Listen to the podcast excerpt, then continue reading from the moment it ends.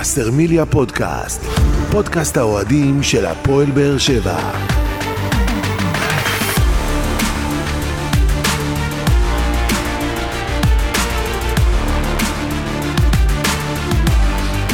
שלום לכם וברוכים הבאים לבשרמיליה פודקאסט, פרק 46 בסדרת פודקאסטים שמלווה את הפועל באר שבע לאורך העונה ותנסה להתמקד בנושאים שאתם, אוהדי הקבוצה, תעלו בפנינו בפלטפורמות השונות.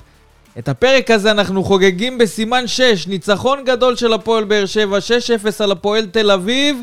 אפשר לומר שאנחנו באר כמעט 7. כמעט 7 כי זה נגמר 6, אבל לפני שנתחיל לסכם את המשחק האחרון אה, ולפתוח את הפרק הזה באופן רשמי, נאמר שלום לאנשים הקבועים שלנו כאן בפאנל, שלום גדעון אסולין, אהלן. אהלן, אהלן, ערב טוב. שלום גם לעוזי ניסים ישראל היום. אהלן, ערב טוב. טוב, אה, לגבי ההימורים, אתה היית הכי קרוב, אנחנו זה נגיע ברור, לזה מה, איזה בסיום הזה. שאלה. אבל- אבל ספק בכלל. אבל יש כמה דברים שצריך אה, לדבר עליהם. בואו קודם כל נפתח את הסיכום הזה ביכולת הפנטסטית, פנומנלית. פנומנלית, היכולת החדות הזאת, המתמשכת. החדות הזאת מול השער של הפועל באר שבע, שהייתה חסרה במשחק מול מכבי חיפה, בסופו של דבר באה לידי ביטוי במשחק מול הפועל תל אביב, ודיברנו על זה. אתם זוכרים שעשינו את ההכנה למשחק הזה מול הפועל תל אביב, מה, מה אליניב ברדה רצה להשיג במשחק ניצול הזה? הזדמנויות ולשמור על שער נקי. בדיוק, אז הוא סימן וי גם על ו- זה, ואני העליתי עוד, זה. עוד, עוד אתגר גדול של לשמור את הדריכות הזאת, וראינו שהוא צלח את זה ב- ובגדול. טוב, אז לפני שנתחיל לסכם, קודם כל אה, נתייחס להרכב של אליניב ברדה למשחק הזה. גלאזר בשער, לופז, משמאל, ויטור, אבו עביד, בלמים, יחזקאל, מגן ימני. גורדנה, שמיר, אליאס, המשולש הפנטסטי באמצע, פתחו גם במשחק הזה. חתואל קיבל מקום בהרכב, דור מיכה וסלמני. זה ההרכב של אליניב ברדה למשחק הזה, וצריך לומר שיש כמה שחקנים שלא היו יכולים לשחק. קודם כל, שכטר היה חולה, לא נמצא בסגל, ספורי, פציעה בברך, גם הוא לא היה בסגל. אה, שפי פתח על הספסל מסיבות נטו מקצועיות, לא היה פה איזה משהו מעבר, ראינו אותו גם אה, משותף אה, ומשולב במשחק הזה. אה, ואנדרי מרטינש היה גם בסגל של הפועל באר שבע, ישב על הספסל. השלים את המקום של- של- כן, של ידידנו שעבר לפועל חיפה, יוספי. היה לגמרי. פשוט כיסא פנוי. ודיברנו על זה בכל היציע גדעון, האוהדים של הפועל באר שבע שראו את ההרכב, ראינו את התגובות. נכון? ראינו את התגובות, ראינו, שמענו גם את הרכשים, גם אה, כל מיני פרשנים כאלה ואחרים. בדרך למשחק, אתה שומע, אתה, אתה, אתה מכין את עצמך למשחק, ו- וכולם היו סקפטיים. Uh, כולם uh, אמרו, תשמע, לא יכול להיות, ולמה מול הפועל תל אביב שהיא קבוצה? Uh, צועז, לפתוח עם uh, שלושה קשרים, ששלושתם פחות או יותר עם uh, אוריינטציה, לא יודע, הגנתית, כי עדן שמיר הוא לא ממש הגנתי, אבל אפשר להגיד שהוא לא דור מיכה ולא לא רמזי ספורי בהיבט של uh, uh, תמיכה בהתקפה. Uh, ובסוף המשולש הזה, הטריו הנפלא הזה, כמו שאמרת, גם במשחק מול מכבי חיפה, באמת נתן משחק יוצא מן הכלל.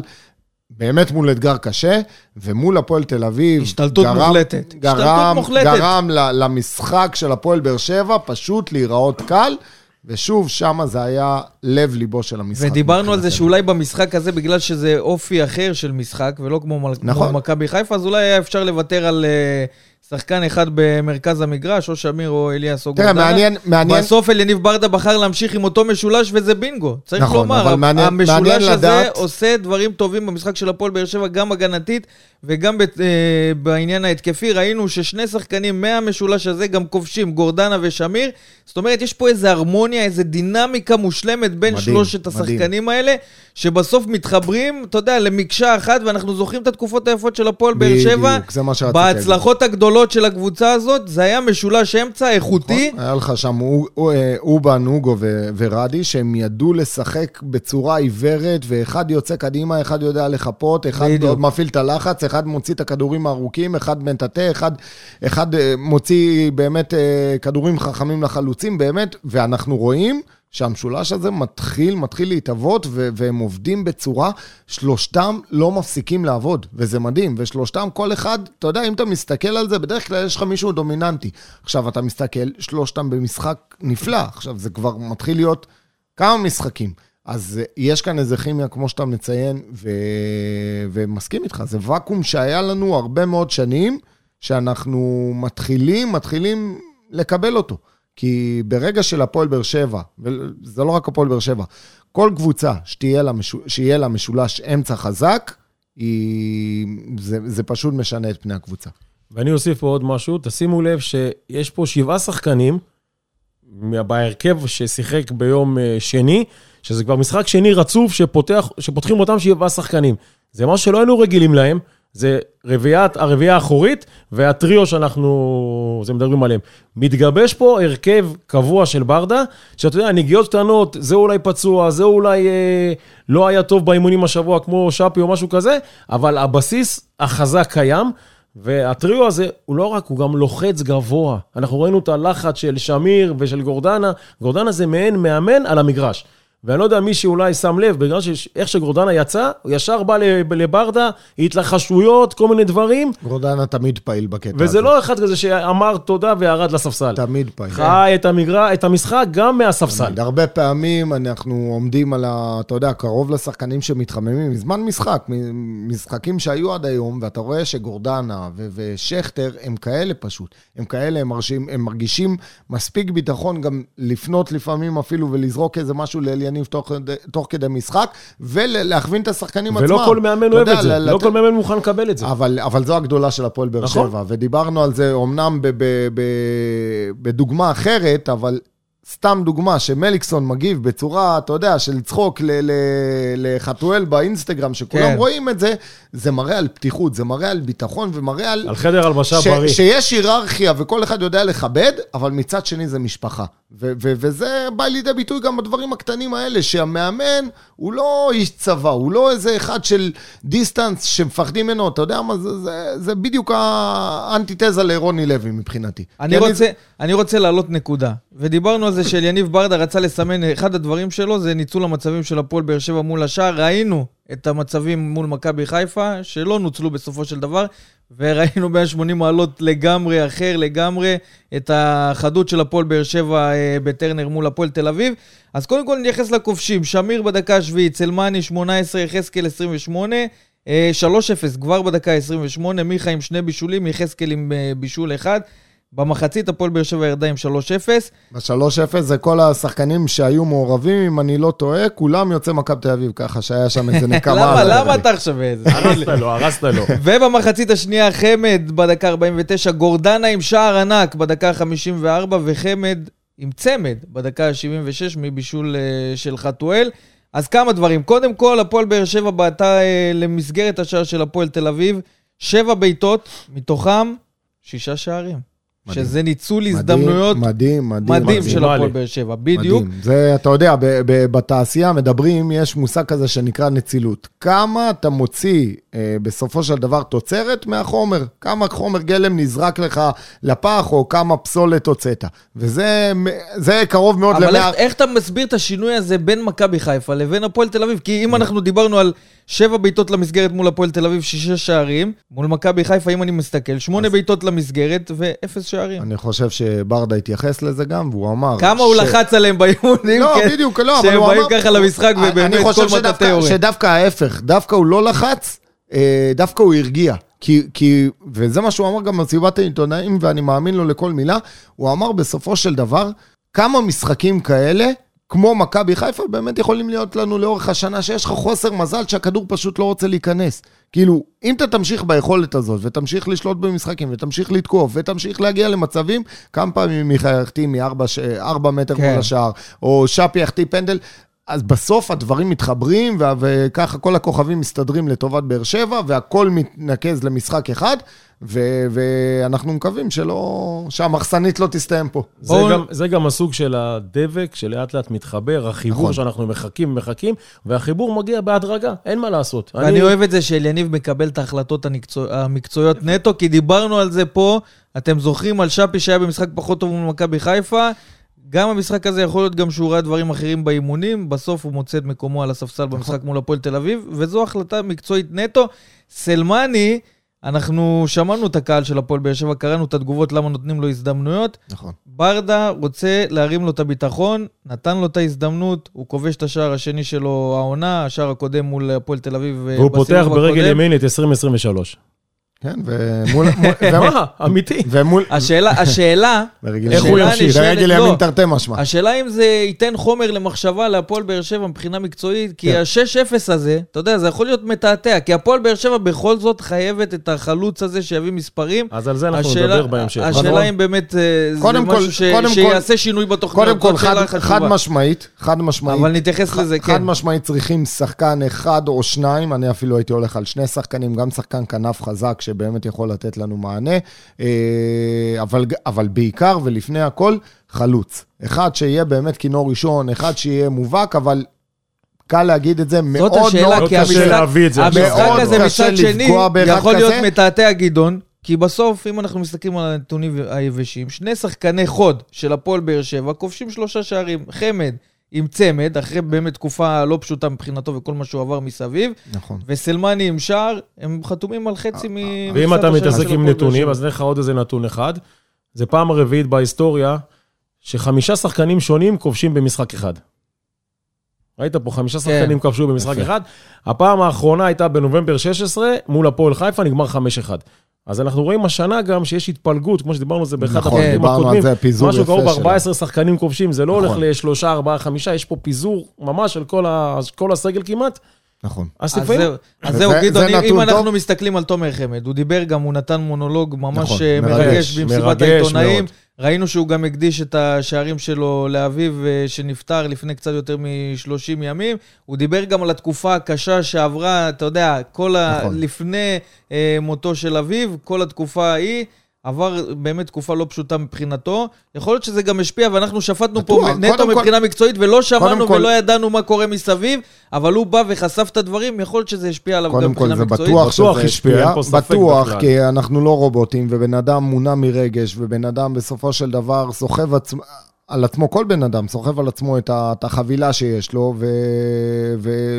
בואו לא נשכח שבהקשר של אה, חמד, זה גם שחקן שהרבה שנים לא היה בארץ. והבנות שלו נולדו בחו"ל, וכאילו, אתה מבין, זו מציאות אחרת, ש... שאתה צריך לחזור לתרבות, ל... ל... לקצב, ל...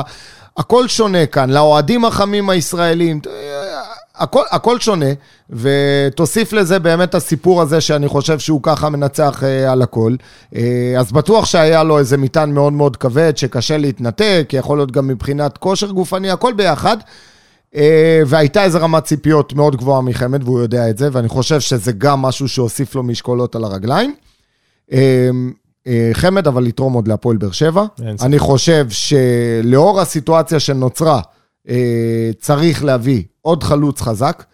במידה וימצאו, מה שאני די סקפטי, וגם לאור הדברים שברדה אמר, שלא יהיה בטווח הקרוב, ואתה יודע... אל תגלוש לנו לינואר, אל תגלוש אה, לנו. לא, אני לא גולש לינואר, אני רק אומר ש- שעצם זה שהוא הרכיב את סלמני, זה כי הוא בסוף צריך, אם סלמני יישאר כאן, וסביר להניח שסלמני יישאר כאן, או סלמני ואנסה יישארו כאן, או סלמני ומרטינש, כי אני חושב באמת שלפחות שניים מתוך השלושה האלה כן. יישארו עד סוף העונה, אז אתה חייב להרוויח אותם. כי אתה לא יכול לאבד עוד שחקנים בדרך, אתה חייב להרוויח אותם. איך אתה מרוויח אותם? מחזיר להם את הביטחון, מנסה להוציא מהם מה שאפשר. בוא נגיד וראינו- שאנחנו לא נבכה על כאב ראש, שגם חמד נכון. יקרא רשתות, גם סלמני, וגם משמעית. עוד שחקן נוסף.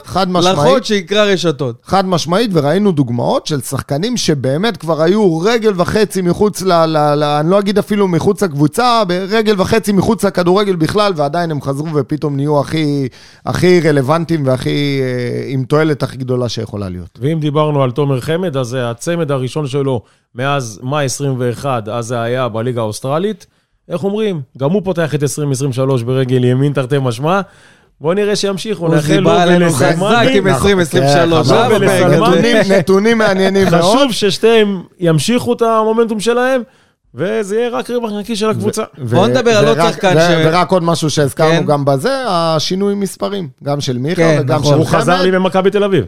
מה זה? הוא חזר לימי מכבי תל אביב, למספר אה, ה- אוקיי, כן. הרגיל אה, שלו. אז קודם כל, רק-. רק נאמר שהעזיבה וחמד של... חזר לעשר. גם זהו. חמד, כשהוא הגיע, הוא ביקש את 10, אבל 10 היה תפוס, הוא הבין, הוא גם אמר את זה במסיבת העיתונאים. אמרתי את זה גם ב- בסיכום משחק, אני באמת רואה את זה, מה זה ב- ב- בעין טובה ויפה, כי שניהם בסוף, שניהם הם, הם שחקני כדורגל, הם כוכבי כדורגל, הם כן. אה, שחקני נבחרת. לא הם- שלחו לשחק הם כדורגל. אה, ב- שחקנים שבאים עם רזומה מאוד עשיר, ובאים, והכל תקוע שם, אתה קולט שהכל תקוע שם על שחקן כמו תומר יוספי, שעם כל הכבוד, זה עדיין לא שחקן שבמונחים שלנו אולי קרה זוג אחד, זה לא, אתה יודע, הוא עדיין לא... אז זה. בוא נגיד שהעזיבה של- להם, אומרים להם תומר יוספי עם אה, 15, עכשיו מיכה כבר לקח את 10, ויש כאן איזה משולש, והם כולם מחכים שברגע שהם... אתה מבין, יש כאן איזה יראת, כאילו, בצורה מכובדת, כי אני, אני באמת... אה, אתה יודע שיש שחקנים... נקודת ש- זכות לשניהם, לדעתי. שיש שחקנים שכבר. בח- בחוזה הם מכניסים סעיף על בטח, המספר חולצה. בטח, ויהי מה. זה? חד משמעית. אז הנה, יש פה שני שחקנים שהורידו מהרצון שלהם שלהם. ללא ומהכבוד שלהם, ספק, מה. וכיבדו את המקום שהם הגיעו אליו, אז בסופו של דבר השחרור הזה של אה, יוספי... שחרר את הפלונטר של החולצות. כן, משחרר את מספר 15 לדור מיכה, את 10 ל... ופינה מקום לאדריה בזה. ובוא. נגיד שהשינוי הזה עשה טוב, כי חמד עם צמד ומיכה עם אה, צמד בישולים. אבל בוא. בוא נדבר, לפני שנגיע למיכה, בוא נדבר על, קודם כל על שגיב יחזקאל. 37 דקות במגרש עד שהוחלף בעקבות פציעה. שימו לב, מוביל במספר הכדרורים, 6 מ-8 אה, בהפועל באר שבע, שלישי במאבקים בניצחונות, ושלישי במסירות מפתח, ואנחנו מדברים על נתונים של כל שאר השחקנים, זה 90 שמע, דקות. מה שנתת פה זה נתונים של ארבעה משחקים. ושגיב יחזקאל עם ואיפה נתונים המסירות בשבע המוצלחות? דקות. נתונים של ארבעה לא נותן? משחקים. תן את הכל. אז תקשיב, קודם כל גם עם אה, שער ובישול, שזה תוספת, ואם אנחנו נסתכל על כל העונה של שגיב יחזקאל בעמדת המגן הימני של הפועל באר שבע, שלושה שערים, שלושה בישולים, הרבה יותר אפקטיבי מעמדת, מעמדת הכנף שהוא אה, הגיע. לכאן. ראינו שהשינוי הזה של יניב ברדה עושה את השינוי עמדה אה, של שגיב יחזקאל, מוסיפה הרבה כוח ועוצמה לחלק ההתקפי של הפועל באר שבע, כי אנחנו רואים ששגיב יחזקאל הוא מגן שבא עם הפנים קדימה, מסתכל למעלה, עושה לפעמים את הדריבלים האלה, אתה יודע, שמשחררים ממש, את החלק ממש. ההגנתי, עושה את הדאבל פאס, ש- שאתה יודע, זה עוד שחקן נוסף שמגיע מהחלק ההגנתי. בסוף זה גם השחקן הזה, גם שחקן קישור שמגיע מימין, וראינו, גם את הבישול שלו לסלמני, ראית כמה נחישות יש לשגיב יחזקאל, גם כשהוא על הרצפה נותן את, ה, את הפס. הזה עם, הר, חוכמה, עם הרגל, חוכמה, נותן זה- את זה, הבישול הזה לסלמני, זה, זה- כוח עוצמתי שמגיע מעמדת המגן הימני, וסוף סוף יש לנו ולא כל מגן מגן שעושה יש את זה לו איכותי. את האיכויות שהוא מביא איתו מתקופתו הקודמת בתור קשר, בתור קיצוני.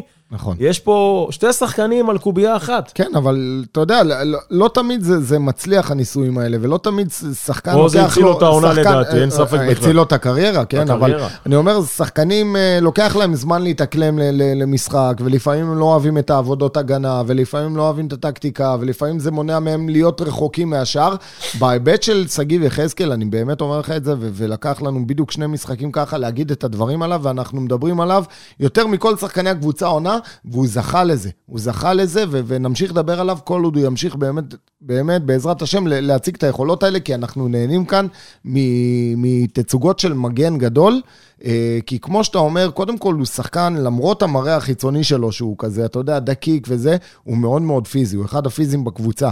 שחקן שיש לו טכניקה מאוד גבוהה, אתה יכול לראות את זה על ההשתלטות של הכדורים, איך הוא רגוע עם הכדור, הוא יוצא תמיד עם הראש קדימה, כן. הוא מרים מבט, הוא, כשהוא, כשצריך להגביר מהירות, הוא מגביר מהירות, כשצריך לחתוך לאמצע, הוא חותך לאמצע, רץ לדאבלים, פותח את המשחק, יודע לעשות את הקרוסים, יודע להרים כדור, גם ימין, גם שמאל, אה, יודע לסיים מול שוער, שזה מה שהוא הביא, כמו שעוזי אמר, הוא הביא עוד מהתפקיד הקודם, ובאמת, באמת, שנהנינו כאן, מ- גם שני השערים, שני, גם של סלמני וגם השער שלו, זה 100% שגיב יחזקאל. ה- השער שלו זה בכלל היה...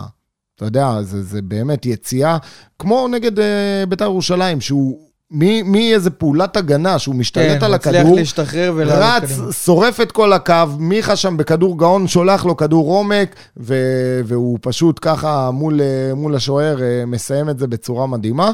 אה, ו- ובאמת, מגן ענק, אבל עוד אחת מהחוזקות שהייתה לנו מול הפועל תל אביב, גם מול, מול אה, מכבי חיפה, אבל מול הפועל תל אביב, באה לידי ביטוי. מעבר למשולש אמצע, מעבר הלחץ מקדימה, זה אה, באמת שני מגנים תוקפים. בדיוק, גם גם אלדר לופז... לופז במשחק מצוין. נכון. בעונה מצוינת. נכון, עונה מצוינת. נכון, זה נראה שאתה יודע מה, הוא משחק הרבה יותר משוחרר מהעונה הקודמת, שידענו שכל הזמן אשתו שמה, כן. והוא כן, והוא יודע, אבל לא זה. ברגע שהוא נראה לי שחרר ככה, הוריד את הקוף הזה מהגב, אז הוא משחק בצורה הרבה הרבה יותר, אה, הרבה יותר זורמת והרבה יותר קלילה, והוא מביא איתו את הפאנץ' שלו, של נפילה. חבילות, של אמוציות, של, אה, של להעליט את המשחק שצריך ולהרגיע שצריך. אני אוהב את השחקן הזה. אני רוצה רק להתייחס למשולש הזה שהתחלנו לדבר עליו, אתה יודע, כי זה בסופו של דבר מה שהביא את ההשתלטות על המשחק גם מול מכבי חיפה, גם מול הפועל תל אביב. נכון שיש את התוספת של המגנים, יש את דור מיכה שנותן את התרומה ההתקפית שלו, ואנחנו רואים דור מיכה אחר בעונה הזאת, אבל המשולש הזה באמת איכותי. ובהפועל באר שבע הולכת להיות בעיה לא פשוטה, כשבעוד שבועיים, פחות או יותר... יחזור. בריירו יחזור. לא רק רמזי, בררו. רמזי, בררו. בררו שאתה יודע, היה שחקן אבל אתה הרכב יודע בהפועל למה באר זה טוב, שבע. יהיה מלחמה. אבל תראה, כן. יהיה מלחמה. ברדה, השאלה ברדה, אם אתה ברדה, לא משמר את תקשיב. המשולש הזה, ו- ונותן אני אומר- לבררו, אתה יודע, זמן על הספסל, כל עוד המשולש הזה ולא טוב, הורס את נכון. המרקם אל תיגע בו, שנבנה. אל תיגע בו. תקשיב, ברדה אמר דבר מאוד פשוט, והוא אמר את זה לא פעם ולא פעמיים, ואני חושב שזה מוטו ככה שצריך, אה, מסר שצריך לרדת מאוד מאוד, אה, לחלחל לכולם. מי שלא יהיה טוב, הרכבת נוסעת. וזה יכול להיות בכל תפקיד. הנה, הזכרת כאן את חמד שבא כ- כ- כ- בכל תרועה רמה, או סלמני כן. בכל תרועה רמה, או לא משנה, גם דדיה, או... מי שלא טוב, יש מי ש... יש כמה שירדפו לו על, ה... על התפקיד. עכשיו, המשולש הזה, נכון לעכשיו, יהיה הוא להם, הכי מאוד, טוב. יהיה להם מאוד קשה לשמר את היכולת הזאת. לאורך זמן יהיה להם מאוד קשה, כי, כי אתה רואה כאן משחקים באמת ברמה של אה, קרוב לשלמות. המשולש אמצע הזה, שלושתם, במיוחד במשחק האחרון, הוא, הוא קרוב לשלמות. אתה רואה את... באמת... בוא גם- נגיד ככה, אם אני הולך עכשיו למלחמה, יוצא למלחמה, ויש לי מאחוריי שי אליאס, רועי גורדנה ועדן שמיר. אני יכול להיות רגוע. קודם. כל, אליאס מבחינתי זה אליאס הנד- נווט חוד, הנווט גדול חוד. גורדנה זה המגיסט. איך אמר לי אחד האוהדים, אם אנחנו ניקח את הנתונים של ה-GPS של שי אליאס במשחק אה, הזה, הוא- פיצץ אותו מכל הכיוונים. חבל על הזמן. שמע, זה באמת, אתה יודע, אנחנו הבנו ש... זה אחד שנמצא בכל מקום דיברנו על במגרש, זה, אתה רואה אותו ואמרנו, הגנתית, אתה הרמנו רואה אותו גבות, התקפית. שי אליאס, מה, יש לך את קרצה, ויש לך זה, ויש לך כאן, והיה לך הילה עם מדמון, ו... אבל... שם את כולם מאחורה, שם? את כולם מאחורה. אולי הרכש הטוב ביותר? של הפועל באר שבע לא בשנים אולי, הרכש האחרונות. הטוב ביותר. אני אני אומר לך. אני דיברו אומר לך, פה על אני הרבה על ה- זמן... על הסכום שרכשו אותו מהפועל תל אביב, שווה כל יורו ש- מה זה שווה שהשקיעו כל עליו. תקשיב, אמרנו, אה, אחת העמדות הבעייתיות לישראלים, אנחנו רואים את זה בנבחרת, זה קשר אחורי. אתה תראה שהקשרים האחוריים הדומיננטיים שהיו בליגה לאורך השנים, הם זרים. בסדר, זה, ניר, זה ניגרים, וזה אה, אה, קנדאורו, ואתה יודע, בואטנג ואוגו, ו... תמיד זה היה זרים, תמיד היו שחקנים מאחורה שהיו חזקים. ו- שהיו ו- מביאים ו- את הפיזיות, שהיו יודעים בדיוק, להשתלט. הישראלים, או שלא היה להם את הפיזיות, או שהיה להם רק את הנשמה, או שלא ידעו לבנות, או שלא או שלא היה כלום. לא, לא הבינו באמת את ה... את ה- אתה יודע, את ההתאמה שלהם, לא התאימו את עצמם לכדורגל המודרני, ושי אליאס זה קשר אחורי, אני אומר לך, ברמה של זר. מבחינתי, אני, אני קורא לו גטוסו הישראלי, הוא זכה לזה בפחות מחצי שנה, כי אני רואה את הפיזיות שלו, אני רואה את הרעב שלו, אני רואה את הרצון שלו, אני רואה את החוכמה שלו, הוא יודע מתי להיכנס לטאקלים, הוא יודע מתי להכניס מימד של פיזיות למשחק, הוא יודע לצאת קדימה. וזה זהו, כי, כוח, כי בסוף כוח, המשולש כוח. הזה, כל הזמן אנחנו דיברנו פה על, על משולש שהוא די דפנסיבי, אבל בסוף אנחנו רואים את התרומה ההתקפית גם של המשולש עכשיו, הזה. זה נדיר, גם, נדיר גם רועי שבמשולשים... גורדנה בדריבלים, בדריבלים יודע, אתה יודע, לפתוח את המשחק של הפועל באר שבע, מסתכל קדימה, מחלק את הכדורים גם לדור מיכה וגם לשחקני ההתקפה, ואתה רואה שבאמת יש מישהו וה- שמהמשולש הזה תורם התקפית, וה- ו- אבל- והדובדבן אבל- שבקצה, וזה המספרים. גם עדן שמיר שכבש במשחק האחרון, גם רועי גורדנה עם שער אדיר, אדיר, אדיר. ואליאס קרוב לשער כמה פעמים, גם... גם וגם מול מכבי חיפה עמד. כמו חלוץ. נכון, אה, אבל אה, אתה יודע מה, קודם כל התייחסת לגורדנה, ההצבה שלו כ- כקשר האחורי מתוך המשולש הזה, הוא הכי... הוא וה- והוא הוא הכי קרוב גם. לבלמים, זה גאוני. כי, כי כמו שאתם אומרים, הוא בעצם החוליה המקשרת בין הקישור או בין הזה, החוליה הראשונה שבאה לקבל את הכדורים מה, מה, מהבלמים. יש לו גם את הממד שהוא יודע באמת לתקל ויודע לחלץ כדורים, אבל יש לו את הממד הגאוני הזה של כדורים ארוכים, יש לו לדעת כמו כאן, שהוא יודע להשתחרר, ל- כן. ל- להתקדם עם הכדור, לצאת פתאום לעשות את במהירות. הדריבל פתאום. והוא עושה את זה הרבה פעמים. אה, במקרה הזה הוא לקח בעיטה, ואתה יודע, בשמאל, לחיבור, סיבב את הכדור בצורה מדהימה. ומגיע לו, מגיע אה, לו. מגיע לו, באמת. לא ספק. אה, ומה שמדהים, שכל המשולש הזה בתוצרת כחול לבן. שזה זה, זה חריג. ואם אני אשלים משהו על אליאס, הערכה שלי, בהתכנסות הבאה של הנבחרת, הוא ברשימה. אגב, אם אה, לא- אם לא מי שמזמן הוא שם, ברשימה, אם אין לא מי ש- ספק בכלל. תשמע, זה זה חייב. אם הזכרנו את גורדנה, אה, לדעתי מסיים חוזה העונה או העונה הבאה? העונה. העונה. הפועל באר שבע צריכה לדעת אה, לא, לא, לא, לקבל גורדנה, החלטות. גורדנה לא ממהר בינואר לסגור עם קבוצה אחרת, זה לא יקרה. יישאר בהפועל באר שבע, לא אתה אומר. זה גורדנה מהשחקנים, לדעתי, כן. הוא יודע איזה בית ה- יש פה. מההיכרות, בדיוק, מההיכרות. שלי איתו, קודם כל, גם כשהוא עזב בקדנציה הקודמת, הוא ידע שהוא יחזור. הוא עזב, והוא מאוד אהב את המקום. הוא מאוד אהב את המקום, והוא ידע שהוא לא מצליח להביא את מה שיש לו ברגליים. אז אתה רוצה לשמוע סקופ? כן. רועי גורדנה, גם כשעזב את הפועל באר שבע בקדנציה הקודמת, המשיך לעקוב אחרי וסרמיליה, ולא מעט משחקים של הפועל באר שבע, אתה יודע, מול הגדולות, מכבי תל אביב ומכבי חיפה, אז בתקופה ההיא, היה סוג של אוהד של הפועל באר שם יאללה שבע. הפועל. אתה מבין? זה, זה חיבור נדיר שיש לשחקן עם, אה, עם מועדון כדורגל. אלה שחקנים שעוד פעם, הנשמה שלהם היא לפני היכולת, ו- וגורדנה. ולא אמרנו, וברגע אגב, ש-. וברגע שיבואו לסגור איתו, חצי שעה, עשר דקות. נגמר הסיפור, אין פה יותר מדי. לא אמרנו מילה על אבו עביד שקיים, אה, שהבטיח וקיים. ושיחק עם שני שברים. אחלה, תאמין לי, וזה, אחלה. אין, זה אמרנו, לוחמים, באותה נשימה. תגיד לי, היה בכלל שברים ברגל? היה בכלל שברים ברגל? לא ראינו כלום. טוב, עכשיו נעבור למשהו אחר, יאללה. וזה דור מיכה, אבל לפני שנעשה לו שיחה בהפתעה, לא סתם שמרנו אותו לסוף, אני רוצה שאנחנו כאן נרים לו בפאנל. אז קודם כל שני בישולים במשחק הזה, הוא גם uh, ציין נתון של 100 בישולים uh, בליגה, באופן כללי, בקריירה. Uh, מספר אחת בקבוצה במסירות מפתח יחד עם uh, רותם חתואל. באופן כללי אנחנו רואים את המעורבות שלו במשחק השוטף של הפועל באר שבע ובשלישיית בשלישיית השחקנים של הפועל באר שבע שעברו דרכם הכי הרבה מסירות במשחק.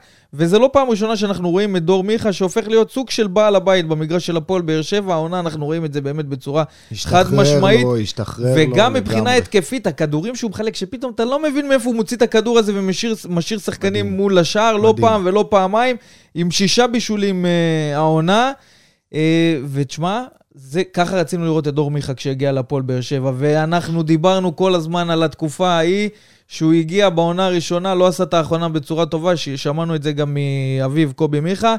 והעונה הראשונה שלו בהפועל באר שבע, צריך לומר, מבחינה מקצועית לא הייתה מספיק טובה, אבל הייתה את הסבלנות של אוהדי הפועל באר שבע, והיום אנחנו מקבלים בדיוק את מה שרצינו לראות מדור מיכה, ואתה יודע, יודע מה, זה, זה הרבה זאת יותר, רק ההתחלה זה הרבה מבחינתו, לדעתי זה זה רק הרבה ילך יותר טוב וישתפר. ממה שציפיתי, כי ראיתי את המשקולות שיש לדור מיכה בעונה הקודמת, והיה כאן מאמן אחר, והיה תחלופת מאמנים, והקהל בסוף רוצה, רוצה לראות, ואתה בא עם רמת ציפיות מסוימת, ויש לו את כל המסביב. ו... ואמרתי, תשמע, אני, אני בטוח שישתחרר לו, לא ברמה כזאת. ישתחרר לו, אתה יודע, הוא חוזר לימים, מה זה חוזר? מבחינתי זה בימים הגדולים. זה כאילו דור מיכה שלקחת אותו עכשיו ממכבי תל אביב, אמרת לו, בוא שנייה, תחליף חולצה לאדום ותעלה למגרש. אה, עברו כמה שנים, והוא עם אותה, אותה יכולת, אפילו, אתה יודע, באמת, עושה מהלכים מה גדולים. שמדהים שהוא עושה את זה בקלילות, כאילו, מה אתה זה, לא הוא מרגיש מאמץ. מרחף על המגרש, כן. הוא דור מרחף מיכה- על המגרש, נהנה, קליל, אה, אתה יודע, אני נגיעות. אוהב לראות את הביטחון. אני- עצם העובדה שעברו דרכו מבין הבולטים... הוא בא לקבל את הכדור, הוא לא. מתחבא. הוא בא לקבל את הכדור, יודעים שיש על מי לסמוך, הוא לוקח את הכדור מאחורה, הולך איתו קדימה, ו- וגם השחקנים מתחילים להבין אותו יותר, כי דיברנו על זה אבל- לפעמים, שהוא נכון. נותן זה מסירות מה שעוזי ששאר אמר לך, השחקנים... הדבק כן. הזה, הדבק לא, הזה הם לא, מתחיל הם לא הבינו להתקשות. אותו, וזה מתחיל לאט לאט לקבל פה, אתה יודע, מסביב, גם זה שמבינים אותו, הופך אותו. להרבה יותר אפקטיבי. הרבה יותר טוב. השנה אנחנו רואים את דור מיכה שונה ב-180 מעלות משנה שעברה. הקוף הזה של כל הסיפור מסביב, כל הבלאגן ירד לו מהגב. הבן אדם רוקד על המגרש, הוא לא נכון. שכח לשחק כדורגל, הוא יודע את המקצוע, הוא יודע מה לעשות, והכי חשוב, שברדה נותן לו את המפתחות. הוא אומר לו, קח, תשחק, תעשה, ושים לב, דור נמצא בכל המגרש. נכון. הוא כן. לא רק צד זה ימין מה או שמאל. שאמרתי, בעונה הקודמת זה היה נראה, בגלל החוסר ביטחון, בדיוק. שהוא הרבה פעמים לא בא לקבל את הכדור למרות שהוא נעלם, יכול. כן. כאילו, ו- וזה מובן, כי ברגע שהביטחון שלך לא בשמיים, ואתה מרגיש ש- שאתה, אתה יודע, אין לך את הרגש שאתה רוצה, ו- ו- והראש לא מאה אחוז, ו- אז אתה, אתה, אתה, אתה אומר, למה אני אקבל את הכדור עכשיו? אני אקבל את הכדור, אני, אני אאבד אותו, אני אטעה, אני לא אדע לתת את זה. וברגע שאתה לא חושב, ואתה משוחרר, ואתה אתה פשוט מרחף, אתה נהנה מהמשחק, אתה רואה את הדברים האלה. ואתה יודע, מעבר לכדורים החכמים שכולם, אני אוהב גם את ההשתחררות מלחץ. כשדור מיכה שם הוא בא, טק, טק, טק, משולש על 2-3 מטר, משתחררים מארבע, מארבע שחקני יריב, פתאום יוצאים קדימה. זה מדהים, הנגיעות הקטנות האלה, ו, ואני חושב שלמדו לשחק לא רק על דור מיכה, למדו לשחק על... עם דור מיכה בעיקר. למדו לשחק עם דור מיכה כן, בעיקר. כן, לא, אני אומר, אני, אני אומר שהעונה, אתה רואה את זה שלמדו לשחק פתאום עם uh, רמזי ספורי, ולמדו לשחק עם uh, דור מיכה, למדו לשחק, uh, חתואל בא לידי ביטוי הרבה יותר, uh, הרבה יותר טוב. דיברנו על גורדנה, אליאס, כל זה. אני מחכה באמת ליום שזה יקרה עם שפי, כי שפי, אני חושב שהוא שחקן שפשוט, זה מעצבן אותי כי הוא לא מנוצל. Uh, הרבה באשמתו, כן, אבל... ברגע שישתחרר גם לשאפי וידעו לשחק איתו גם, אנחנו, אתה יודע מה, אין מי שיעצור אותנו. טוב, אז מה, שיחה בהפתעה זה הזמן, לא? אין ס- אין- יאללה, אין זמן יותר טוב מזה. בואו נרים שיחה בהפתעה לדור מיכה, את כל המחמאות האלה נגיד לו גם אה, באופן ישיר, ונשמע ממנו איך אה, באופן כללי התקופה שלו כאן בהפועל באר שבע, ואיך הוא מסכם את התקופה האחרונה.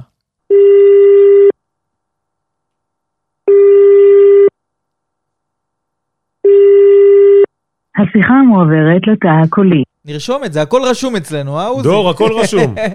אולי נגיד לקובי, תעלה את דור, אולי- אולי זה יעזור. תראה אם הוא עונה לך בוואטסאפ המשפחתי. השיחה מועברת לתא הקולי. שלח לו. הודעה, שלח לו הודעה. מקסימום, מקסימום נעשה, נעשה את זה בהמשך. טוב, לפני שאנחנו נתקדם uh, לאייטמים הנוספים, אני רק רוצה לסגור את הניצחון הזה של הפועל באר שבע מול uh, הפועל תל אביב. קודם כל, אנחנו ראינו היסטוריה, הניצחון הכי גדול של הפועל באר שבע באיצטדיון uh, טוטו טרנר, ואגב, זה גם ההפסד הכי גדול בהיסטוריה של הפועל תל אביב. באופן כללי. שהביא לפיטורים של המאמן ושל המנהל כן, המקצועי. לגמרי. וזה היה. יכול להיות גם הרבה יותר, בתוצאה הרבה יותר גבוהה מבחינת הפועל באר שבע, כי ראינו השתלטות מוחלטת של הפועל באר שבע על המשחק הזה, ראינו גם הזדמנויות שהגיעו לפועל באר שבע, אבל אנחנו מסתפקים בשש, כן? לא חזירים. בסופו של דבר, הפועל באר שבע, אחרי המשחק הזה, רושמת 40 שערי זכות, מספר 2 בליגה, מרחק שער אחד אה, ממכבי תל אביב. אתה מבין כמה זה חשוב ניצחון כזה גם ליחס שערים. ואני רוצה לסיים את הסיכום של המשחק הזה עם אירוע מאוד מרגש שקרה באיצטדיון טוטו טרנר לפני המשחק הזה, וזה הטקס לזכרו של אליהו עופר, אה, מאמן עבר ושחקן עבר בהפועל באר שבע, ודיברנו גם עם טל דבש, בנו של אליהו, והבנו מהמשפחה עד כמה זה חיזק אותם העניין הזה, עד כמה זה היה באמת עוצמתי מבחינתם שהם מקבלים את ההערכה והכבוד הזה אה, ממשפחת אוהדי הפועל באר שבע, משפחת הפועל באר שבע באופן כללי, וראו את ההתרגשות, שמענו גם את זה בקולו ממש. של טל דבש, נכון. כמה, כמה עוצמתי זה היה מבחינתם, ואני אמרתי גם אה, למשפחה באופן אישי, שבסופו של דבר ההיסטוריה והעבר של הפועל באר שבע אה, חייב... חלק מהעתיד. כן, זה חלק מהעתיד, אנחנו חייבים להסתכל גם על הדברים שהיו לפני כן, אנשים שעשו פה כל כך הרבה טוב לכל כך הרבה אנשים שאוהבים את הפועל באר שבע, בדור ההוא, בדור הקודם, שאז, אתה יודע מה זה היה כדורגל, זה היה גאווה להיות באר שבעי ולהיות אוהד של הפועל באר שבע, כשלא היה את הכסף הגדול שיש היום במועדוני כדורגל, ובאמת להצליח עם ואני הפועל באר שבע לך, בתקופה ההיא זה היה דבר יוצא דופן. ואני רוצה להגיד לך שאין הרבה, אם בכלל, קיימים אה, מועדונים כאלה, כמו הפועל באר שבע, ואת זה אנחנו תמיד נציין ותמיד נשבח, מעבר לפעילות הקהילתית שעושים, והנה הולכים גם היום, הולכים לבית ספר, והולכים לבתי חולים, ו- וימי הולדת, והפתעות, ו- ומשמחים.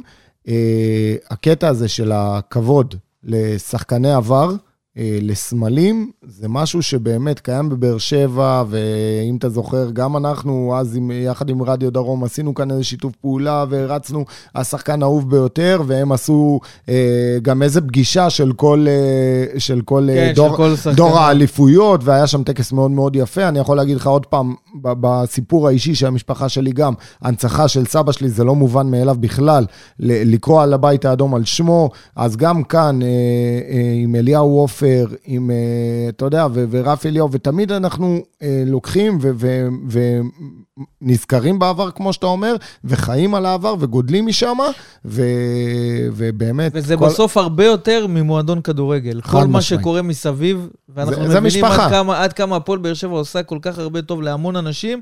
ויש גם ו- הרבה דברים שלא יודעים עליהם. בדיוק. שקורים מאחורי הקלעים ולפעמים לא מתפרסמים. נכון. אבל אני יכול להגיד לך שבאופן אישי אנחנו מקבלים מאות הודעות של אוהדי הפועל באר שבע בכל מיני נושאים, נכון. גם ימי הולדת, גם, גם עזרה שהם אה, אה, מבקשים.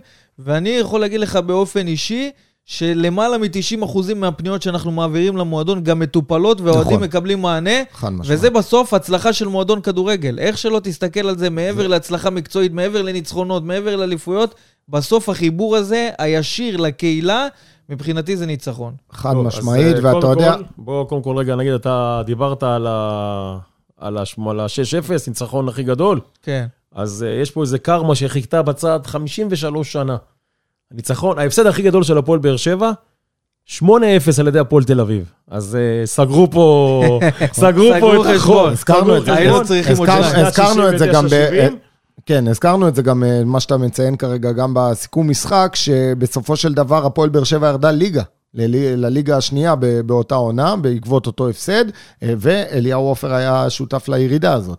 אז אה, ככה היה איזו סגירת מעגל, והבן שלו דיבר על זה, שהם הרגישו באמת את הרוח שלו באיצטדיון, ובאמת, באמת, כמו שבן אמר, היה מאוד מאוד מרגש. אה, אבל אם אני, אם אני חוזר למה שהזכרת מקודם, אז אנחנו אומרים את זה, וזה נראה מובן מאליו, חיבור לקהילה, ותמיד לענות, ולכל איזה בקשה ולכל זה, אז כמו שאתה אומר, יש אלפי בקשות. ו- ו- ורובם הגדול כן נהנה, ורובם הגדול כן, לא יודע, קבוצות שמתארחות במשחק, ותמיד אנחנו רואים כל מיני טקסים לפני טרנר.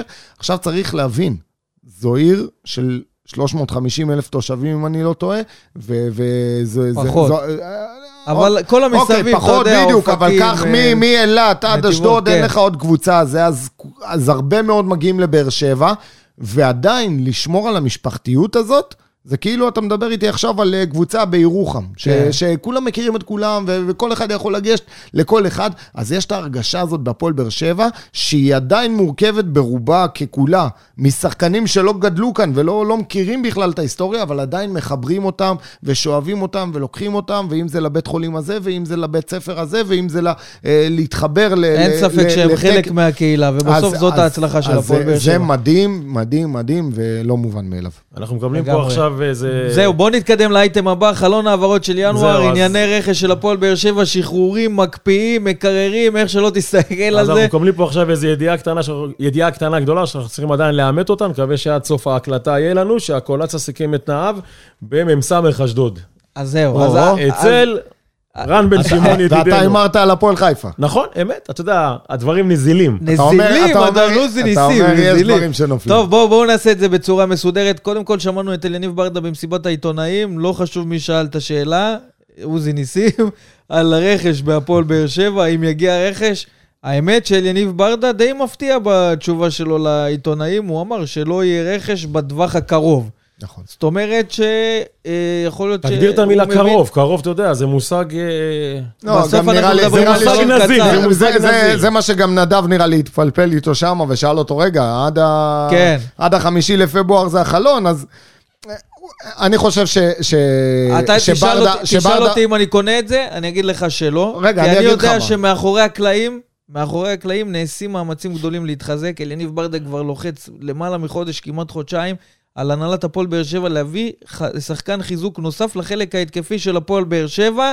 וזה מה שהוא רוצה כדי לעשות את קפיצת המדרגה הזאת, כי אנחנו יודעים שזה חסר מבחינה מקצועית, העניין הזה אז של אני יכול להגיד המספרים. לכם שביום אה, ראשון בערב, ערב המשחק מול אה, הפועל תל אביב, היה חלוץ על סף סגירה, חלוץ פולני, קשר תשע, שפרימור הצליח להביא אותו בהעברה חופשית, וזה לא פשוט, אתה יודע, בינואר לעשות את המהלכים האלה, אבל אה, בסופו של דבר זה נפל, ואם תשאל מה הסיבות, אז הסיבות אה, שמורים במערכת. מה זה שמורים?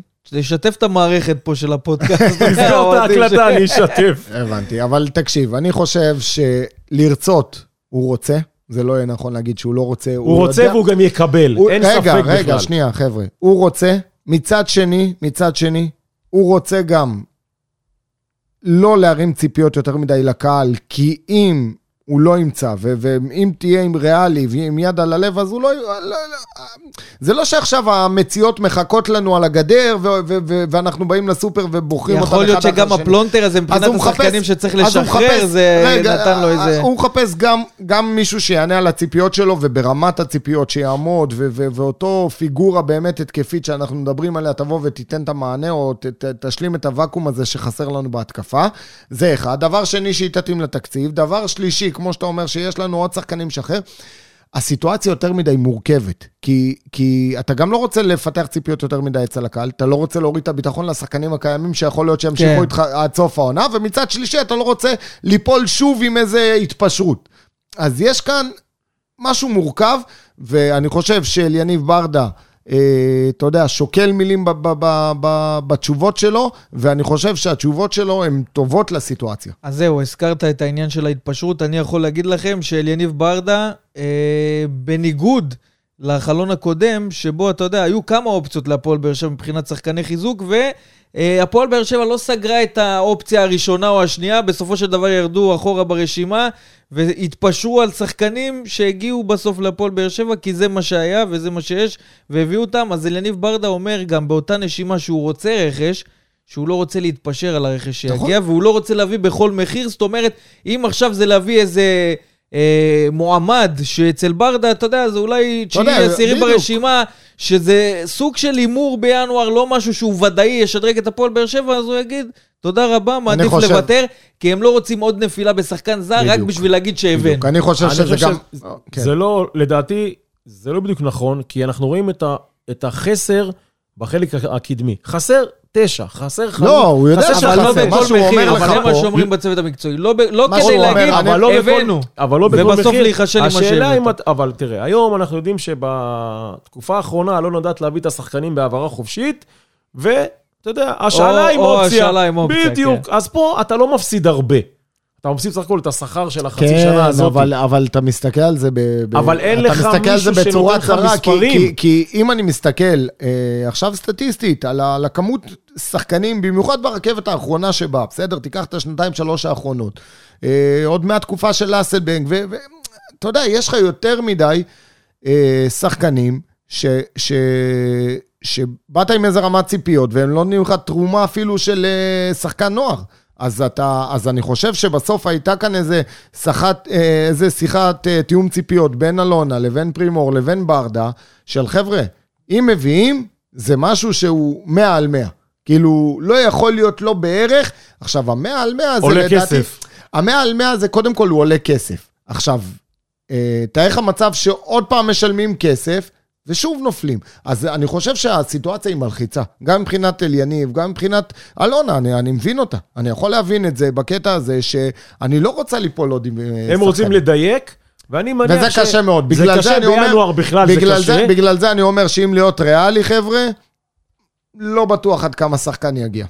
אני מעריך ששחקן יגיע. אני מאוד רוצה, אבל... יגיע אז בוא, בוא נדבר אחד? על מועמד שככה שמענו היום אה, בהקשר של הפועל באר שבע, חלוץ נבחרת אה, גיאורגיה, שמועמד להגיע. אה, משחק בליגה ההונגרית, כבש שישה שערים בקונפרנס ליג. בודו זיוודזה. כן, ושתי שערים בליגה. מתחילת שערים העונה. בליגה מתחילת העונה, שזה חלוץ ש... שכבר לא רלוונטי. לא רלוונטי? נגמר. אייטם הבא. אז סתם מועמד. לא יודע, תשמע, אני לא יודע מי פרסם את זה ראשון, לא עקבתי, ראיתי את כל הפרסומים, לא, לא עקבתי בדיוק מי הוציא את זה ראשון, אבל אה, באמת, בבדיקה ואני- שאני ערכתי... ואני באתי עם מכנס של אדידס בגללו. זהו, אה. כי, כי זה כבר החלוץ הרביעי-חמישי שנזרק בהקשר של הפועל באר שבע, וזה אתם סתם זוכרים מה זריקות אמרתי באוויר, בפוסט הק- כאילו. בפודקאסט הקודם? קחו דף, תרשמו את כל השמות, נראה מי יגיע. אז אחד, הנה, תמחקו. בואו בוא נראה איך באמת יתפתח החלון הזה מבחינת הפועל באר שבע, ומה בסוף אליניב ברדה יצליח להנחית. עדיין יש לחץ מבחינתו להביא שחקן אה, התקפה, נראה איך זה יתפתח, אנחנו כנראה נהיה חכמים יותר גם בפרקים הבאים, אבל קודם כל, לפני שאתה רוצה אה, להתחזק בשחקן, אתה צריך לשחרר, וראינו שאחד מהשחקנים הבולטים שמבחינת הפועל באר שבע הוא הראשון להיות אה, מועמד לשחרור, וגם אמרו לו את זה, זה אנדרי מרטין, שגם היה בסגל במשחק האחרון, כרגע לפחות. יש משא ומתן שלו עם קבוצות אחרות, אבל כלום לא מתפתח שם, אנחנו לא שומעים על איזה משהו קונקרטי שבסופו של דבר יביא... קודם כל, הבשורה על הקולציה מקודם היא- טובה מאוד. קולציה יש לו יותר ביקוש, כי אתה הזכרת את הפועל חיפה, אני יודע ו- גם על בני סכנין, נכון. ו- וגם עכשיו ואם אשדוד נכנסת עכשיו- לתמונה, אנחנו לא יודעים אם אם אני זה עכשיו סגור. מחבר את, ה... את מה שקרה בשבוע האחרון באשדוד, עוז בילו הודח מהרכב, אתה יודע, לך תדע אם הוא לא יודח בכלל, אתה מבין? סוג של אה, מילוי מקום אולי, אבל הכל יכול להיות. ואני אומר לך, אני לא אתפלא אם הקולציה יפרח באשדוד. כן? כן, לא אתפלא. תשמע, כל עוד זה השאלה הוא והוא יכול- חוזר שנה לא, הבאה יכול- לפה, אני- אני לא יודע אם הוא יתאים לנו, אבל אני לא, אני לא חושב שהוא... אתה יודע, אני לא חושב שהוא חסר מושג כמו שציירו. כן, עובדתית, הוא קיבל אצלנו ים הזדמנויות, אה, לא הוכיח, אבל יש לו כדורגל, יש לו כדורגל, ולקבוצה כמו אשדוד הוא אני בהחלט... חושב שהקמפיין הראשון שלו בקונפרנס ליג, נכון. העלה את העלה- הציפיות. גם העלה את. הציפיות והעלה לעצמו. אתה נכון. מבין, הוא- אני חושב שזה... הוא נתן שם משחק כאילו, מדהים, הוא לא- הוא לא- הוא ומאז לא ידע גמרנו. להתחבר ל... איך ברדה אמר אחרי ה-6-0, הדבר הראשון שאני הולך לרשום על הלוח זה צניעות. ושם יכול להיות שאתה מרגיש שאתה פתאום איזה סופרסטאר, וקשה קשה לשמור על אז הרגליים על סביר. להניח שבחלון הזה הפועל באר שבע כן תצליח להשתחרר מקולציה, יכול להיות שזה כבר קרה, אנחנו נראה את זה כנראה אחרי שהפרק הזה אה, יתפרסם. אה, פטרוצ'י, לא שומעים ממנו, לא יודעים מה קורה איתו, לא יודעים אם יש לו הצעה, אם יצליחו להשתחרר ממנו. יש לו הצעות ממה שאני דיברתי אחרי המשחק עם אנשים במועדון, יש לו כמה הצעות. הוא עדיין כאן, כי אני... הוא מתאמן, בוודאי, הוא כן, מתאמן כן, דווקא, כן. דווקא את הקולציה יצא לי לראות, וטוב, מן הסתם מרטין שחלק מהסגל, אבל uh, פטרוצי, לא, לא ראיתי אותו הרבה זמן. אוקיי. אה, בטח הוא בספסל, בטח יושב למעלה, אתה יודע. או שבכלל לא, אז אה, שאלה אם הוא בא למשחקים, אני לא יודע. בסופו של דבר, העניין של אנדרי מרטין, שהשחרור שלו זה משהו שיקל על הפועל נכון, באר שבע יש אחר, להחתים. יש כן, אחר, חד להחתים משמעית. שחקן נוסף. אנחנו מבינים שכבר גם דיברנו על זה בפרק הקודם, שאנסה העביר מסר שהוא רוצה להישאר, ולמרות שאנסה גם יש לו הצעות מקבוצות אחרות, גם בליגה וגם מחו"ל, שבסוף הוא אומר, אני רוצה להישאר בהפועל באר שבע, וסלמני, כנראה שזה הולך אה, להישאר. עד הולך להישאר. אני אומר לך, אני, אני מאוד מאוד מאוד יופתע אם uh, שניים מתוך השלושה האלה ישוחררו. בסדר? אלה שציינת עכשיו, אה, מרטין, שאנסה וסלמני. לא, אם סלמני שניים- תורידו, סלמני אם שניים, נשאר. שניים מתוכם ישוחררו, אני אהיה מופתע מאוד. אין לי ספק ש... לא בגלל, סלמני- שזה, לא בגלל שזה לא נכון לשחרר אותם, בגלל הסיטואציה, שוב, שהסברנו, כן, שקודם כן, כל אתה כן, צריך כן. קבוצה שתרצה אותם, הם זרים, אה, מי אתה מביא במקום, אתה לא רוצה לשחרר ולהישאר בלי גם. אה, יש כאן הרבה עניין, חוזים, זה, זה מורכב. נכון. נהיה חכמים, נראה איך אה, יתפתחו הדברים, וכמובן שנבחן את זה לאחר מכן, האם הפועל באר שבע פעלה נכון או לא נכון. גם במועדון יודעים, גם בהנהלה וגם בצוות המקצועי, שחייב את השדרוג הזה לחלק ההתקפי של הפועל באר שבע. אם לא אה, לעכשיו, אז אה, אתה יודע, לעונה הבאה לפחות שיהיה מישהו שייכנס. לא פשוט לעשות את זה בינואר, אבל נראה איך זה יתפתח. מה שכן, אנחנו כמובן נחכה להצלחה ולפופקורן הראשון שיגיע בח... בחלון הזה. צריך לעשות גם כי אוהדי פופקורן הפועל באר לאלה שבע שהולכים, משגעים פופקורן אותנו. הפוך. מה עם פופקורן, מה עם פופקורן? אז הנה, אתה יודע מה? יש תור מטורף לפופקורן, חבר'ה. הצע- הצעת פה הצעה, אז היה איזה עניין בטלגרם ששלחו מאצלנו אה, דבורה, כאילו, מבחינת הקיצה, מי שהולך להיות משוחרר. אם יש המלצות לשחקנים משוחררים לאיזה אימוג'י מעניין, אתם מוזמנים לכתוב לנו... אה, אז תרשום את השחקן הראשון, אחרי זה תוסיף לו את האימוג'י. כן. אז אתה יכול לרשום את הקולציה. ואז נשדרג גם, יהיה לנו פופקורן לרכש ואימוג'י נוסף לשחרורים, אבל אנחנו רוצים פופקורן ככה לחמם את החורף, ונקווה שזה גם יקרה. אין ספק שזה מוסיף גם מסביב, אתה יודע, יש את הרגש הזה. כשמגיע שחקן רכש להפועל באר שבע זה תמיד מרגש. נקווה שיגיע אחד כזה ושגם יצליח כאן. ובואו נתקדם הלאה למשחק הבא של הפועל באר שבע לקראת אה, בני סכנין, יום שבת, שבע וחצי, באיצטדיון דוחה. אז קודם כל, בני סכנין במקום התשיעי בליגה זה מתעתע, כי זה רק אה, שתי נקודות אה, מהמקום האחרון בטבלה. היא בתקופה פחות טובה מבחינתה, אפשר לומר אפילו רעה.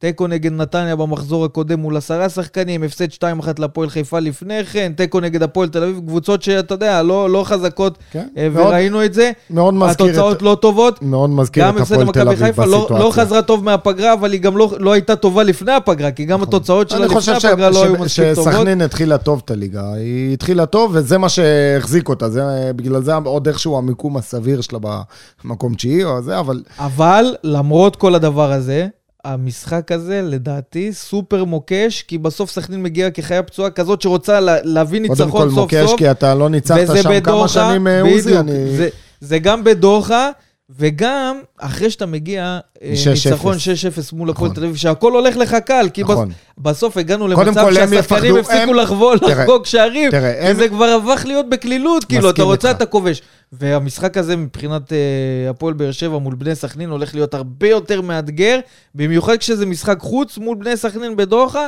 ואליניב. ברדה יצטרך להוריד את השחקנים לקרקע.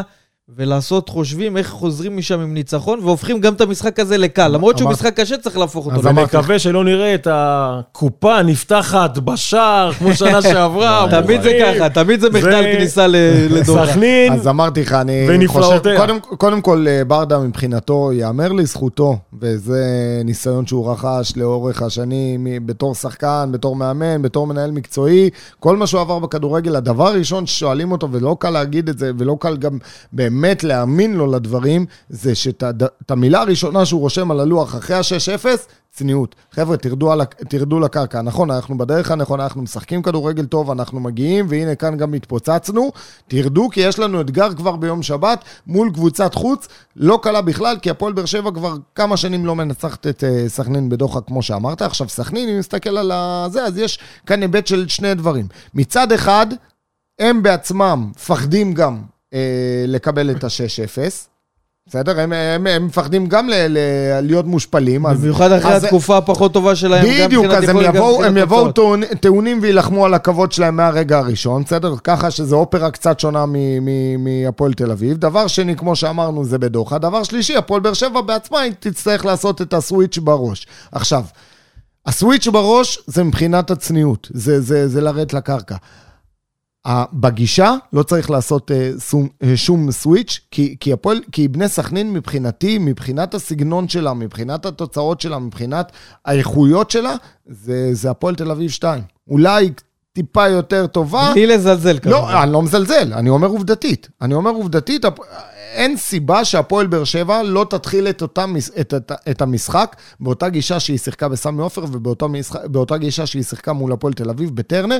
אם היא תתחיל מהשנייה הראשונה, משריקת, ראית, השופט שרק, פשוט הפועל באר שבע עטו עליהם כמו קמיקזות ב- בטרנר. וצריך לעשות את אותו דבר, לא לתת לשוער שנייה אחת אה, להניע כדור, לא למסור לבלם, לא לתת לו אופציות למגן. המגנים עם הכדור ללחוץ אותם. הלחץ הגבוה הזה, זה מה שהביא להפועל באר שבע את השליטה. כמובן, הייתי ממשיך עם אותו משולש באמצע, ש- שישחק חזק, ו... אז רגע, בוא נתייחס באמת להרכב הזה, שמבחינתנו, אתה יודע, צריך להתייחס ל- אוהדים שומעים את לאילוצים. הפודקאסט ואומרים, בואנה, קלטתם פה והבאתם פה, ובסוף היו מה, הם כמה רוצים דברים. טיפים לתחנה? כאילו, אני לא מבין מה. יש מצב, יש מצב. אבל בואו נסתכל רגע על ההרכב של הפועל באר שבע לקראת המשחק הזה. לטעמי, לא צריך אפילו לעשות שינויים, אולי רק לא, יש לך- חתואל. יש לך אילוצים, כי- לדעתי- כי יחזקאל קודם כל לא משחק. לא, ו- יחזקאל בספק, אבל יכול להיות שיהיה כשיר למשחק הזה. וגם סלמני. כן, אבל אני. אני, אני, אני רוצה להזכיר לכם שאחרי זה יש לנו גם את גמ- גמר גביע הטוטו, שזה בטוח ברדה לא ירצה זה, אז אני חושב שאם יש כאן איזה מישהו שהוא חוזר ב-90 אחוז נגיד, נגיד כמו יד ש, שחזר למשחק האחרון, ברדה במצב הזה גם יחשוב איפשהו על המשחק ההוא. האמת שהוא חשב גם על המשחק ההוא אחרי שהתוצאה מול הפועל ברור, הוא גם הוציא. את ויטור, עשה ראינו חילופים את מוקדמים מאוד. את ויטור יוצא מוקדם, ראינו את אה, גורדנה, אתה יודע, מבחינת אה, לקבל מנוחה, ואפילו לופז, ראינו את סולומון במשחק האחרון מקבל זה. השיחה שגורדנה יצא, דיבר עם ברדה, ואחרי כמה דקות אתה רואה שהוא שהוא קרא ל... כן? כן. זה בדיוק היה- היה- היה הדקות לפני. וואלה, מעניין, מעניין. אתה על הדשא ואתה לא רואה את זה? אם יש לא לגורדנה חלק. בכניסה בוא, של בוא סולומון. תעלה אותו על הקו ונשאל אותו, מה אתה יודע אנחנו- מה, בגלל שמיכה לא ענה לנו, נעלה עכשיו את, אה, גורדנה. אבל רגע. בואו נסיים רק את ההכנה אוקיי. למשחק מול, אה, מול סכנין. אז קודם כל, רביעיית הגנה, לדעתי, ברדה יפתח עם אותה רביעייה. אני לא חושב, אני חושב שאורדדיה יפתח בתור מגן ימני. כן? כן.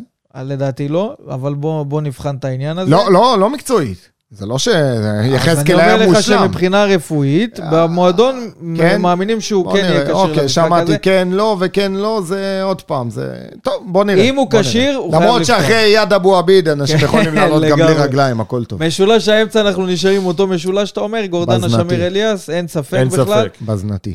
אה, אל תשכח שספורי גם לא בטוח, ספורי לא, לא חוזר. ספורי לא חוזר. ובררו לא בתמונה, בררו וסלמני לא בתמונה, אז יש לך כאן אילוצים.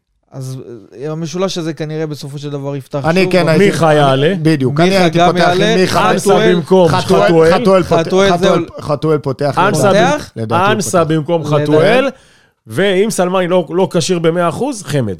חמד, אז זהו, לדעתי חמד יפתח במשחק הזה. ומי שישים את ההכנה יקבל פול. לדעתי חמד יפתח במשחק הזה. אני חושב ש- לגבי חתואל, אני לא יודע אם הוא יפתח או שהוא תראה, ייתן לו לעלות במשחק מהספסל. אה, ביום אה, שני, חתואל אבל שים לב שלקחנו כמובן מאליו ששאפי בספסל כבר. הוא רצה כל כך זהו, לכבוש. הכנסת את העניין, לדעתי שפי. מה? שפי במקום חתואל. אני לא חושב. זה לא אותו צד.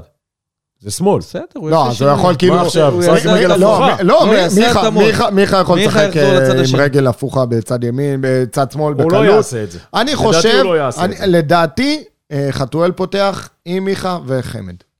חתואל, מיכה וחמד. אתה אומר את אותו הרכב אחד על אחד. ואור דדיה בתור מגן. אז אני אומר, אותו דבר כמוך, רק במקום אה, חתואל, שפי. אוקיי. קצת להחזיר לו את הביטחון. יכול להיות, יכול להיות. זה אני- משחק ש- הכל כאן אה, פתוח והכל יכול להיות, גם מה שאתה אומר מאוד הגיוני, כי הוא לא רוצה גם לכבות אותו לגמרי, אז יכול להיות שאתה צודק בקטע הזה. ואתה יודע מה מגיע עכשיו, גדעון? מה מגיע? אה, איך אני שונא את זה. פינת ההימורים. טוב, אז מבחינת הימורים אנחנו די כושלים, מבחינת מה, אני, אני תוצאות תמיד כושל מדויקות. בהימורים, חבר'ה, נקודה. אני יכול לקלוע בהרכב, יכול לקלוע ב- במי ינצח, הימורים אני כושל. אבל יאמר לזכותו של עוזי, יאמר לזכותו שהוא אמר 3-0, זה נגמר 6, אבל הוא אז מה נתן- יאמר הוא לזכותו? לא את הבנתי. התוצאה הכי התכוונתי למחצית. אה. לא שמעתם, למחצית התכוונתי. אבל אתה זוכר מה אמרתי אז לעוזי? אמרתי לו, אני מקווה מאוד, מקווה מאוד שה-3-0 הזה לא יתעתע ויגיד, אנחנו לא צריכים חלוץ נוסף להפועל באר שבע. זה נכון. אז בסוף- 6-0 בכלל יכול לתעתע, אבל לא, אני לא... אמרנו את זה גם עם סיכום המשחק, ש... ששום דבר לא יסנוור אותנו, הפועל באר שבע חייבת חלוץ. לגמרי. אז 6-0 מול הפועל תל אביב, הולכים למשחק אה, לא פשוט מול אה, סכנין. אנחנו יכולים להפוך אותו לקל אם אנחנו נגיע באותה גישה בסוף בדיוק. ששיחקנו מול מכבי אבל זה חיפה קשה, והפועל תל קשה אביב. ליישם את זה. קשה, בדיוק. קשה לשמור על ה... על ה... על ה... על ה... אתה יודע, על הקצב הזה, קשה לי לשמור על הדריכות הזאת, קשה לי לשחזר משחק כזה טוב במיוחד כשזה של באצטדיון כולם. שלא ממש מזמין אה, אווירת. כדורגל אה, איכותית, אני, קודם ותמיד כל, אני אנחנו מקווה שבהיבט יורדים הזה, שם. אני, בהיבט הזה אני מקווה שהרבה מאוד באר שבעים יגיעו וייתנו אווירה ו- ויהיה עידוד מהזה, כי, כי זה הזמן. אנחנו בדיוק, ואנחנו אנחנו מבינים שרק אה, עשרות אוהדים בלבד קנו כרטיסים עד עכשיו, אז זה כן. כולם חיכו לקנות את. הכרטיסים לגביע הטוטו. גביע הטוטו sold out. sold out. עכשיו- יאמר לזכות עכשיו הקהל של. הפועל לא, באר גם שבע כולם שהולכת להיות קנו בתשיעי לחודש, אווירת אש עכשיו ב- עשירי, זה כבר נכנס לחיוב הבא. בדיוק, זה נכון. לחיוב הבא של נכון. התלוש, טוב, אתם. באים לטשטש אותי, אני רוצה תוצאות, אני שמתי אתן לך טיזר, את נכון? התוצאה שלי בתרגיל חשבוני. כן. תוצאת המשחק חלקי שלוש. טוב, 2-0 הוא אומר. חזק אתה בחשבון. טוב שלא אה? אמרת לו לא סתם שורש. מהנדס, חביבי, לא סתם שלא מהנדס. אמרת שורש. גדעון, הוא היה מסתבך. אמ, שלוש אחת. הלכתי עם זה גם נגד הפועל תל אביב. אבל למה האחד הזה? למה האחד? כי יש להם את ההגנה גיא שלך- מלמד, וגיא מלמד אוהב אותנו. כן? אתה חושב? כן? אתה יודע מה, אני הולך, אתה אמרת 3-1, אתה אמרת 2-0, אתה רוצה את זה בתרגיל חשבוני? מה תביא לי עצרת? תעשה 3-1 ועוד 2-0, פחות, אחד לסכנין ואחד לבאר שבע. אם אני פותח 4-0 סוגריים אתה. מסתבך, זה לא ארבע, תיזהר. וואי וואי. אז אה, טוב, נקווה שבסופו של דבר הפועל באר שבע תחזור מדוחה עם אה, ניצחון, ולהמשיך ב- במרתון הזה שאנחנו להמשיך, עוברים להמשיך עם בליגה. הסכין אנחנו- בין השיניים. אנחנו רוצים צריכים- לראות את, אה, את אליאס וגורדנה ושמיר שם נותנים את אותו משחק. מה עם גורדן, אתה לא תקשר? אז זהו, רגע, לפני, גורדנה נשאיר אותו לסוף, יאללה. נסיים את הפרק הזה הוא ב... ככה מחמם את זה על הפתיליה של שבת. פיליות, בדיוק. זה, תבין, זה תוכן שבסוף שומרים אותו לסוף, ואז מה קורה בסוף? כולם מחכים לסוף. אז אנחנו מרוויחים פה את אה, כל אתה- המאזינים לאורך כל הפרק. סמנכ"ל שיווק של אה, וסרמילי, אחי, אל ת... ולא יודע לשווק לנו אוזניות, אתה מבין? אתה מבין? אתם צריכים לראות איזה אוזניות יש לנו פה. טוב, אז רק כדי שלא נשכח, אז כמה דברים ככה לסיום, שאוהדי הפועל באר שבע העלו בפנינו בטלגרם. לגבי הפצועים, אז קודם כל נאמר, פאון חזרה כנראה לגמר אה, גביע הטוטו, עובדים על זה במועדון להחזיר אותו לכשירות עד אז. בררו יחזור בעוד אה, כשבועיים, זו המטרה, הוא חוזר לאימונים מלאים, נראה איך זה יתפתח מבחינתו. כבר מתאמן עם הקבוצה. כן. אה, יחזקאל, אמרנו, אה, צפוי לחזור למשחק אה, מול בני סכנין, נקווה שבאמת לא יקרו דברים אחרים. סלמני, בדיקות תקינות. עבר MRI היום, הכל כן. תקין. בסוף השבוע החליטו לגביו, אם יש איזשהו ספק, אז לא ייקחו יותר מדי סיכונים. ורמזי ספורי, גם בספק לשבת, כנראה שלא ייקח חלק, יכול להיות שגם יהיה קשה למשחק מול. מכבי נתניה. יום רביעי. כן. אה, ועוד אה, נושא שהעלו בפנינו בטלגרם, זה העניין של אה, שיפוץ איצטדיון טרנר. גדעון ואני דיברנו על זה בכל היציע לגבי הציור שעשו שם של אליניב ברדה. זה למטה. כן, בבר אוהדים, ציור של אוהדים. אליניב ברדה ומאור מליקסון, שזה דיבר להרבה מאוד אוהדי הפועל באר שבע, שפתאום, אתה יודע, קיר בטון אפור הופך להיות איזשהו יפה. צבעוני ומוסיף אווירה. אבל אוהדי הפועל באר שבע רוצים לראות את זה גם. באיצטדיון, בקירות המפרידים בין היציעים, אז אני יכול להגיד לך שבדקתי את העניין, ויש כמה דברים שדי מטרידים אותי, שאני חייב גם להעביר את זה הלאה לעיריית באר שבע. בסופו של דבר, איצטדיון טרנר זה איצטדיון של הפועל באר שבע. הרי זו הקבוצה שמייצגת נכון. את העיר בסופו של דבר, זו נכון. הקבוצה שמשתמשת באיצטדיון, אבל לפי מה שאני מבין מתוך גורמים במועדון הפועל באר שבע, העירייה מסתכלת על זה כאיצטדיון עירוני, מה קשור? אז ואין למה- היום רגע, סממן, אז בוא, אני אז רוצה לחדד? לך אז את למה- הדברים. אז למה עשו אה, אה, כיסאות אדומים? אני רוצה לחדד את הדברים. אין היום סממן של הפועל באר שבע שמוטבע על איצטדיון טרנר, שזה משהו שאני לא ידעתי, אפילו חדרי הלבשה, לא, זה... שאתה יודע כי מה, צבועים האיצטדיון באדום, הוא של עיריית אין באר איזשהו שבע. סמל אין של באר שבע. בעיה, אבל הכל אדום, נו, אז מה אתה... כן, לא, בסדר. בסדר, אז יכול להיות שיש כאן איזה... אה, קצת מוניות, אתה אז מבין? אני אומר, העירייה אומרת איצטדיון שבע, עירוני, עזוב הפועל באר שבע, כדמות שתרמה לעיר. היא לא תרמה להפועל באר שבע, היא תרמה לעיר, אחד כמו אליהו עופר תרם לעיר. אז מה אתה רוצה, דמויות של כל שחקני עבר? כן? למה לא? למה לא? גרפיטי, תחשוב איזה מדהים זה. רוביק, אתה מאזין? לטיפולך. עכשיו, אני לא אומר לך רק אה, זה, אני, אני מבחינתי גם לשים אה, גרפיטי של טוני וואקמה וגרפיטי של ברק בכר, כל מי שתרם למועדון הזה ו- ו- וגרם ל- לאלפים, למאות, לעשרות אה, אלפים לצאת לרחובות, אז כן, מגיע לו. אני רוצה רגע לחזור על ה... אנחנו, אנחנו שוחחנו בשבוע שעבר עם אה, הוא ליאן מביא לנו עוד. נושא ככה לסיום. תראה, תראה ששופט מקבל גיבוי שהכל בסדר. נדבר על רועי ריישבר אחרי משחק נגד מכבי חיפה. האיגוד יצא למחרת, שזה נדיר שהם יוצאים יום אחרי בגיבוי. ברור, מה. הם יצאו בגלל, לדעתי, בגלל לירן ליאני. אבל, שבת שעברה הוא שפט בליגה לאומית. השבת הוא לא שופט.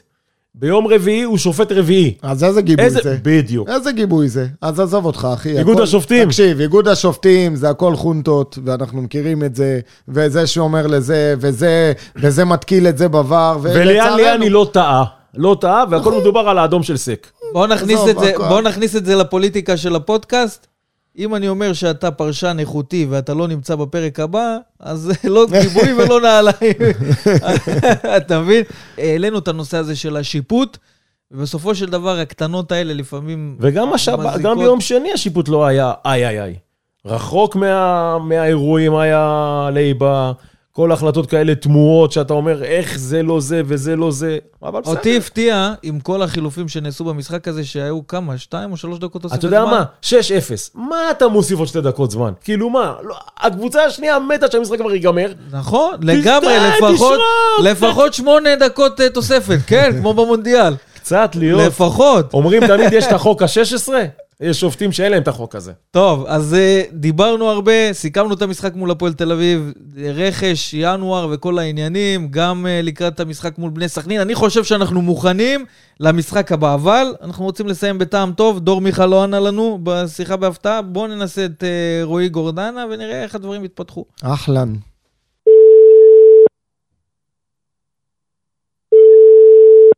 רואים בן בודה, מנתקים. כן, אה? לא צלחנו היום. טוב, אז אין לנו רועי גורדנה, אין לנו דור מיכה, אבל זה העניין אה, בשיחה בהפתעה. נעשה את זה בפרק הבא יש, כנראה. יש גם ימים ש, ש, שלא עולה כלום בחכה. ניתן להם שקט, שיתרכזו מקווה במשחק מול שבדיוק, בני הם אה, סכנין. מנצלים את זה להתרכז במשחק. ו... לגמרי. אה, זה העניין של שיחה בהפתעה, אנחנו לא יכולים לחתום, יענו לנו. לא. אותנטי, חברים, לא, אותנטי. לא מתאמים שום דבר מראש, משמעית. זה העניין, לעשות את זה בהפתעה, וזה גם אה, מוציא הרבה דברים הרבה יותר אותנטיים נכון. ורגישים מהשחקנים שעולים לכאן, בסופו של דבר רוצים אה, באמת להרים על תקופה. אני רק רוצה לתקן את עוזי שאמר פה לגבי השאלה של אלטון, הוא מסיים חוזה בסוף העונה, אז כנראה שאם זה יהיה שחרור, זה יהיה שחרור אה, סופי, לא יחזור לכאן אה, לאחר מכן, אה, אבל נראה איך הדברים יתפתחו. שלח לי דור שהוא באמצע ובסיטר עם הבת הקטנה. אז אה, אם אתה צריך עזרה, יש הרבה בלהבים מהחבר'ה, מהנשים של השחקנים. אז בסדר, אז אה, אנחנו נסלח לו הפעם, בפעם הבאה נפתיע, אבל כמובן שלא נודיע שום דבר מראש. אז לפני שנסיים את הפרק הזה, נודה כמובן אה, לכם, חברים. גדעון אסולין, תודה רבה. תודה רבה, חברים, ויאללה פועל. עוזי ניסים. ישראל היום, תודה רבה. תודה רבה, היה כיף. ואנחנו כמובן נשתמע בפרקים הבאים, נקרא לאוהדים של הפועל באר שבע, תרימו, תחממו את האווירה גם במשחק מול בני סכנין, כמובן שנדבר על זה גם לקראת המשחק מול מכבי נתניה, עד כאן, פרק 46 של וסרמיליה פודקאסט, נשתמע בפרקים הבאים. וסרמיליה פודקאסט, פודקאסט האוהדים של הפועל באר שבע.